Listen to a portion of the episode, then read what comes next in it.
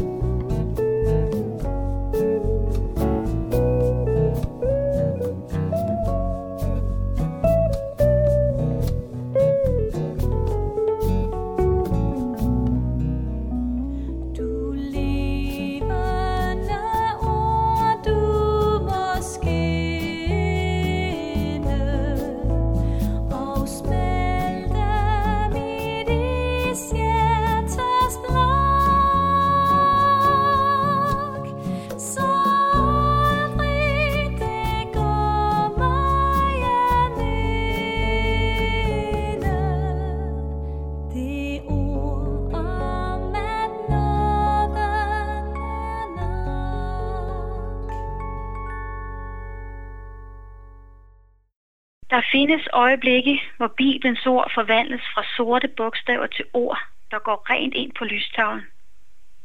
Så er øjnene spærret helt op, og ørerne er slået helt ud. Vi kan kalde dem sandhedens øjeblikke. Et af de øjeblik fik jeg, da jeg læste om Jesu kaldelse af de første disciple i Johannes evangel kapitel 1. Og i det kapitel, der spørger Nathanael Jesus om, hvor han kender ham fra, og Jesus svarer ham. Jeg så dig før Philip kaldte på dig. Den sætning passer egentlig fuldstændig den måde, jeg blev kaldet på af Jesus. Jeg var set af Jesus længe før en anden af hans disciple kaldte på mig. Det er simpelthen udtryk for stor kærlighed, for Guds kærlighed. At Jesus han betød så meget for en disciple, at han gerne vil fortælle mig evangeliet. Der er et dybt evangelium i, at Jesus ser os, før vi ser ham. I dag, lige omkring dig og mig, der søger mennesker efter Gud og en mening med livet. Mens de knokler på med det, har de slet ikke opdaget, at Gud han ser på dem og går lige ved siden af dem. De er allerede set, men de arbejder på at blive set. Jesus han græder over dem, som han græd, da han så ud over Jerusalem. Han ser sig om og søger efter sine mange venner. De må hjælpe ham med at nå mennesker med evangeliet, for at de skal ikke gå fortabt. Jesu venner, dig og mig, er Jesu hænder, fødder og stemme i verden. Derfor er Jesus afhængig af os. Nogle af de første disciple, som hørte Jesu kald, kan vi læse om i, i Johannes evangeliet kapitel 1. Det var Andreas og Simon Peter, Philip og Nathanael. Og til kaldelsen af dem, der er det Jesus, der tager initiativet. Og sådan er det også, når han kalder os til tjeneste og til at følge ham. For eksempel siger Jesus i kapitel 1, hvad vil I? Og Jesus siger så til Philip derefter, følg mig. Heri der ligger der en indbydelse til at leve med Jesus i et livsfællesskab. Og Philip, han adlyder Jesus uden indvending eller modvilje. Bare sådan. Han siger ja til at følge Jesus med de glæder og sorger, det giver.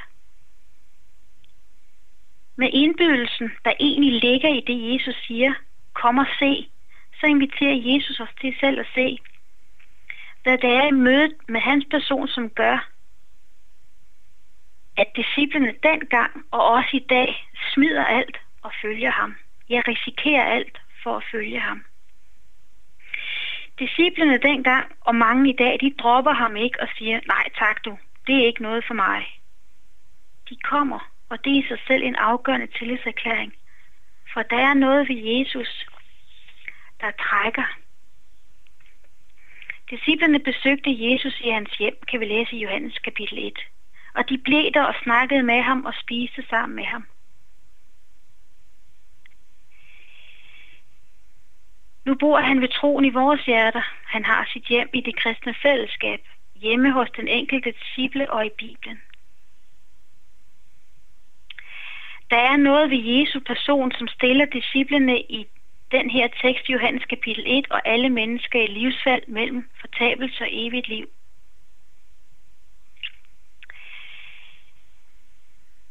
I kapitlet der præsenteres Jesus for nogle af de der indholdsmættede udsagn, som Johannes Døber siger, se det Guds lam. Vi har mødt Messias, det betyder Kristus. Ham, som Moses har skrevet om i loven, og ligesom profeten, ham har vi mødt.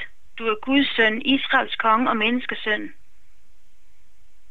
Det er ikke en her hvem som helst, som disciplene har mødt, men det er Guds søn, frelseren. Ham, som skriften har talt om i hundrede år er kommet. Forkyndelsens centrum. I mødet med ham er der kun et at gøre, at sige ja eller nej. Gud, der ser alt, er blevet menneske, for at vi kan se ham, som han er. For den, som har set mig, har set faderen, siger Jesus et andet sted i Johannes evangeliet. Jeg kan misunde disciplene, at de har set Jesus, snakket med ham og været hjemme hos ham. Men Jesus ser det på en lidt anden måde. I slutningen af Johannes evangeliet siger han faktisk til Philip, der har fulgt ham hele vejen. Du tror, at du har set mig. Særlig er de, som ikke har set og dog tror. Disciplene her i Johannes evangeliet, de bliver venner med Jesus og vælger at følge ham. Og de holder ikke deres venskab med Guds søn hemmeligt. Mødet med Kristus, det er så overvældende og livsforvandlende, at de ivrigt fortæller det til deres familie og venner. Nathanael er en, af, en anden af de disciple, der får tillid til Jesus. Og da de to snakker sammen, så kommer Jesus med et svar til ham, som har en overraskende pointe. For der er noget, som er større end det, at vi er set og kendt af Gud. Og det er, at Jesus er kommet til jorden. At Jesus er Messias, Guds søn. Jesus er ikke kun kommet for at se, hvordan at vi mennesker, vi har det. Men han er kommet for at skabe fred mellem Gud og mennesker. Nu er himlen åben, siger Jesus det andet sted i det nye testamente. Og det siger han, fordi at han elsker os så højt, at hvad han parat til at gå i døden for at genoprette det brudte fællesskab mellem Gud og mennesker. Ved troen på Jesus er der en åben vej til Gud. Men Gud har desperat brug for dig og mig til at bringe håb ud til mennesker om, at Messias er kommet.